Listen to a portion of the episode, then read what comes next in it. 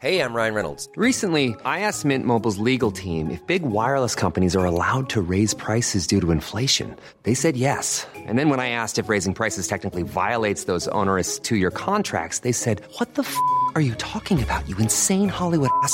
So to recap, we're cutting the price of Mint Unlimited from $30 a month to just $15 a month. Give it a try at mintmobile.com slash switch. $45 up front for three months plus taxes and fees. Promo rate for new customers for limited time. Unlimited more than 40 gigabytes per month. Slows. Full terms at mintmobile.com. Many of us have those stubborn pounds that seem impossible to lose, no matter how good we eat or how hard we work out. My solution is PlushCare. PlushCare is a leading telehealth provider with doctors who are there for you day and night to partner with you in your weight loss journey. They can prescribe FDA-approved weight loss medications like Wegovy and Zepbound for those who qualify. Plus, they accept most insurance plans. To get started, visit plushcare.com slash weight loss. That's plushcare.com slash weight loss. FM 104 Sunday Night Live with Louise Ty. The Blizzards are following up from their last single, Friction Burns, with their brand new single, Trigger Me. Musician, author, podcaster Bressie joins me now. Hello, how are you? I'm good. How are you? I'm good. So, Trigger Me, it's a great single. Yeah, it was. It was kind of um, back to, I was chatting to Aiden, the guy I was producing it with, and I said to him, like, I just want it to sound like we just plugged in and played, like the garage band sound that Mm-hmm. we started as. And I think even we, for the last couple of years, we kind of got so caught up with production and and if you even listen to music nowadays, it's it's it's so massively produced. And I kind of wanted to go back to plug in and play and write good parts and not try to put a massive orchestra in to try to make up for the fact that we don't have any good parts in our songs. So that's kind of that's kind of what we did in it. It went back to the garage band, how we started in Deck's bedroom. But it's funny actually that you say that because I find there's a lot doing that. They're kind of rethinking maybe what they were doing or changing it up slightly and kind of going back to that rawness. Yeah, I think that is it. I'm always asked for advice, like younger bands, and I say, do your best not to lose that rawness because mm. the industry will taint you very quickly. You'll spend yourself bowing over for radio, for Spotify playlists, and you'll get so far down that rabbit hole. You look at yourself and go, I don't even know what we're doing anymore. I don't even know what kind of band we are, and that's because you will you can often be led. And I mm-hmm. think as a band, you have to stand back and go, right, what is it we want to do? And if it doesn't fit in, it doesn't fit in. But there's nothing worse and I've done it. I, you know, I've been in this industry a long time. There is nothing worse than trying to change yourself to appease, you know, like radio, like Spotify, mm-hmm. and then looking at what you did and going, "Oh my God, that's terrible. That's not us at all." I'd much rather just do what we love and what represents us as the music that we love. Like we grew up, for me, in probably the most pristine time for guitar music in the '90s, when you like the best rock bands that ever lived that we're still listening to now. That that's how we were brought up, and still massively influences us. You know, I still look at my playlists, and that's what I listen to. I I'm I'm still listening to Pearl Jam 10, you know, one of the greatest records ever made. Um, because there was so much depth to it. And I think I'm missing that a little bit at the moment with how music is kind of being you know, the whole industry has changed. And it's always changed, it'll always adapt. It is what it is. But I do think we have to very much respect the art of the album. And I read somewhere that the single Trigger Me is about the importance of kind of boundaries.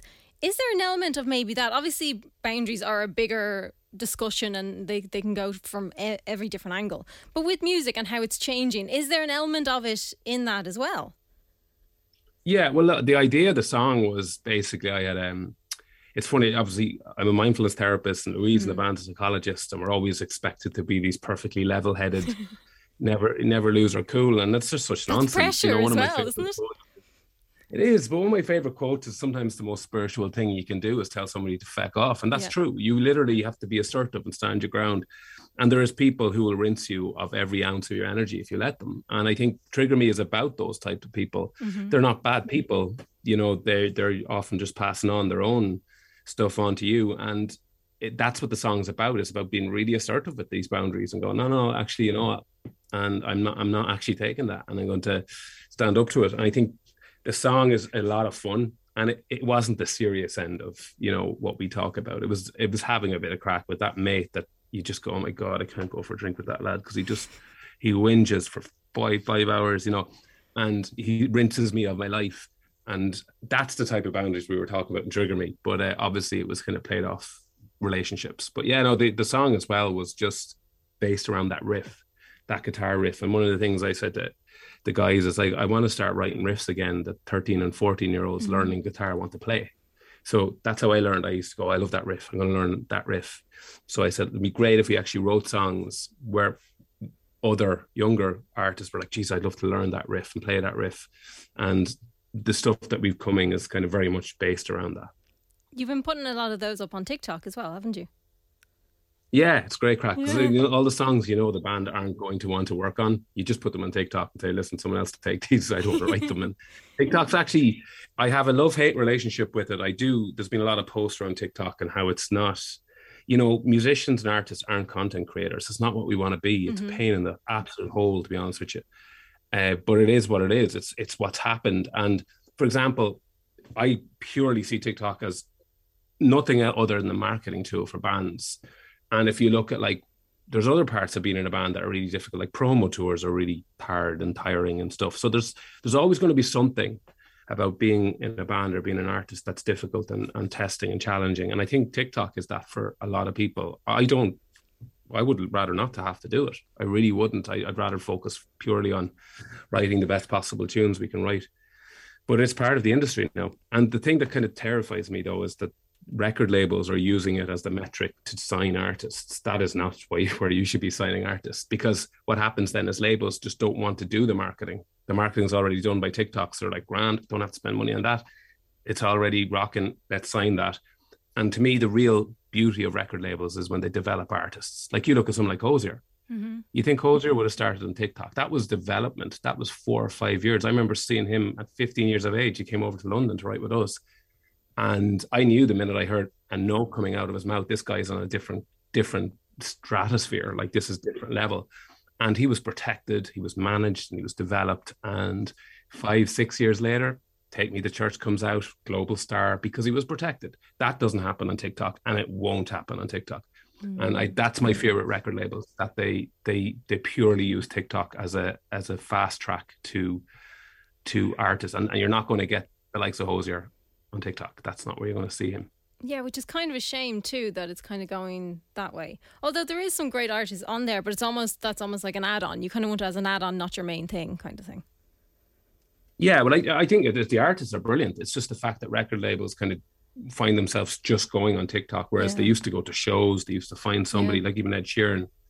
I was living in London when Ed Sheeran was starting to break, and I remember seeing him in an absolute terrible, terrible pub hmm. with a loop pedal you know, with people kind of going, who is this guy? And same thing, that was just development. He was given space and he, he grew into, you know, a global superstar. And I think if you're just if you're just going to TikTok because somebody has a trending tr- song and you expect them, you, you, could get them, you could sign them, and then they could be terrible live. They could be really mm-hmm. nervous. They could be, you know, what you want are superstars in pop music. That's what you want. People who have, and that takes time to develop. You know, that doesn't happen overnight. And I suppose that's with everything. You kind of have to learn what you're doing as well. You know, you need to, as you say, give, be given that space to be able to do that and make mistakes and, and all that fun stuff. Absolutely. But like one of the things I often say to you, if I asked you now, like, like name, I could probably name 50 pop stars that have come out in the last three, two years that are, are already gone. Mm. You know, Sad, and, and, yeah, and that, that is down to this type of uh, assembly line factory line signing. It's, you know, and it's, radios play songs by artists and they're great songs, and then you're like, where's that artist gone? Mm-hmm. So that's not what you want. That's not good for the pop industry. What's what's good for the pop industry is superstars. That's what pop music was always built on. Your princes, your you know your your Ed Sheerans. That that's what you want, and I think we have to be very much uh, celebrating that rather than people who thrown into the deep end without uh, without not being able to swim, and it's, it's not a good place to be for an artist. So, good manager is what I always say: is get a good manager who can protect you from that. We must go back to your video. That must have been really yeah. great fun. It looked like really good fun to do. Yeah, and it's do you know what's beautiful about all that? It's like there's a creative team that we work with in Mullingar, and over the pandemic, we were all living there and we couldn't mm-hmm. go anywhere. We started connecting with them. It's the I, I was in school with them, like Andrew Cullen and Tanya Cullen and uh, Deglan and, and these guys. They were Uh, a creative team called Bronte, and I said, like, let's just work together. Like, we want to create concept for the video, for the visuals, for the music, the whole lot. And we sat down with them in a place called Mears Court just outside Mullingar, amazing place, and it just all felt right, and we were working together. And in this video for Trigger Me was just, it was just banter. It was one day we went in and we all sat around a big posh table, and it was like Bridgerton meets Come Dine with Me. that was what the vibe was, and we went with it, you know. And I think it's brilliant working with creative teams, but it's also brilliant to let it go and go. You do it, lads. I don't want to worry about this. I trust you. Um, and that video, you know, I think that and Friction Burns is representative very much of where we're at now. It is the the lineup that we are and the music that we're trying to do, and I suppose the experience that we now have in the industry. And it's wonderful that when you can find somebody who kind of gets what you want as well. And also, it saves your parents' walls now. oh, absolutely. You know, these guys are are just, you know, even after this call, we're on a meeting for our next single, and we're like, and I used to hate those meetings. I used to hate planning meetings. I would just, I, I just glaze over my eyes. But I actually am excited to do them. You know what I mean? It's just a real nice place to be. I've never felt more enjoyable. That's the wrong English, but the wrong, I've never felt more kind of connected. process. I really am enjoying it, and the creative process isn't always enjoyable. It's sometimes yeah. it's really painful and tough. Uh, obstacles everywhere, but for me at the moment, it just feels enjoyable, and I've got out of my own way a little bit and just wrote music and wrote songs and I've loved it. I I found it feels like I'm just kind of starting it again. Oh, that's nice. It's nice when it kind of gets to that point. You know, you're kind of going right. You guys do that bit, I'll do my bit, and we'll all just enjoy it.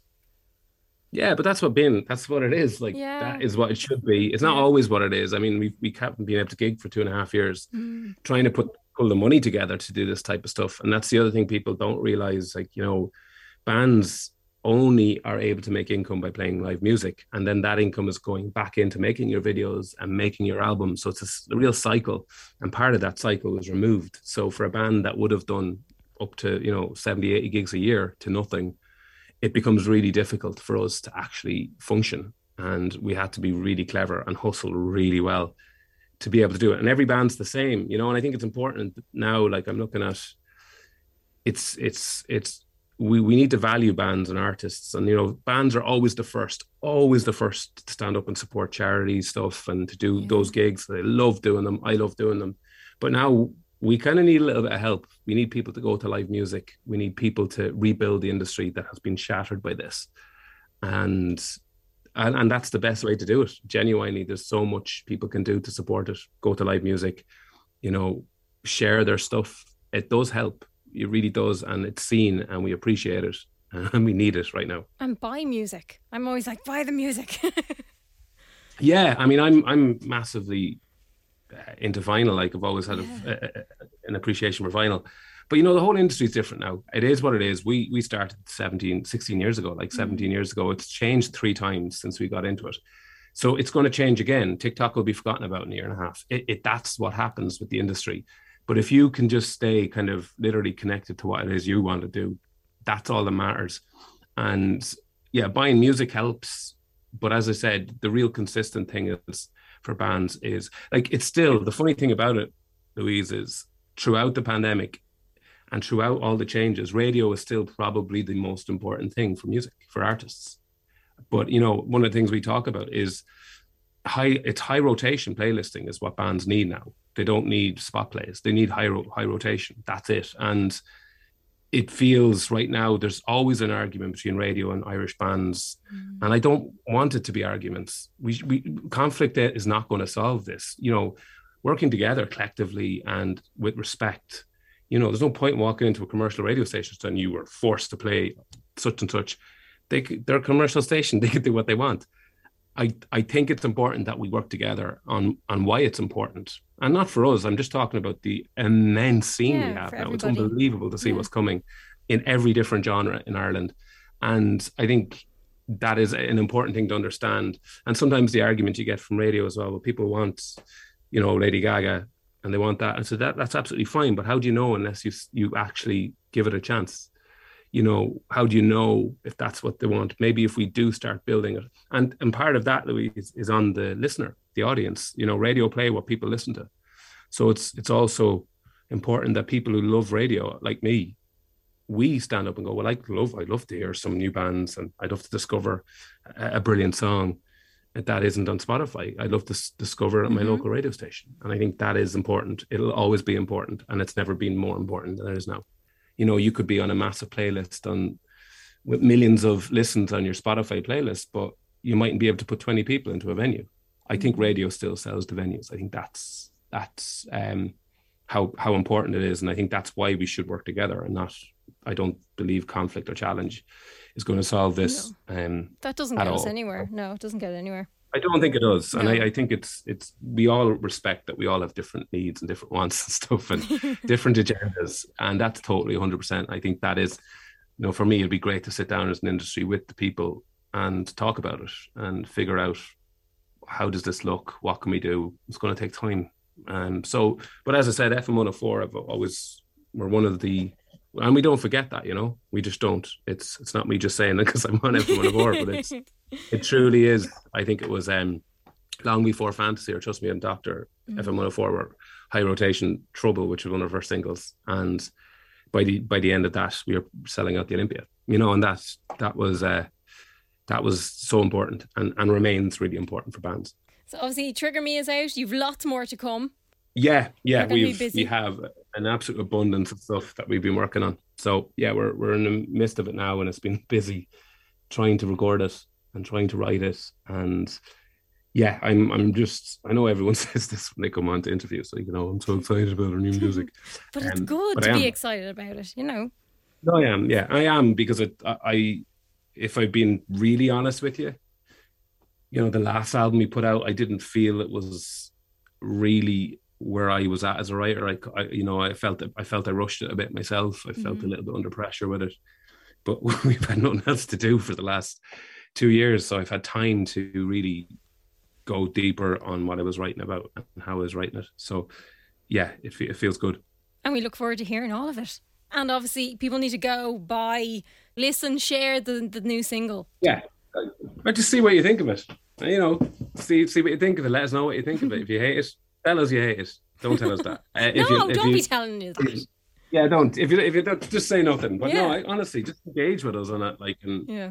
kind of what we're trying to do is like a lot of our fan base would have been, you know, we were a big student band at the time, and their you know their students are now kind of in their thirties, and we're kind of like saying it's for bands like building into the younger generation of like listen to us, see what you think. You know, Mhm. it's it's uh back to the back to the garage band. We call it back to the shack. Is, is our our phrase for it. Um, that's where we're gone. We're, we're literally rehearsing in the garage again, and it's lovely. Oh, lovely. But we look forward to hearing it all. Niall, thank you for taking the time. Thanks so much, Louise. FM 104 Sunday Night Live with Louise Ty.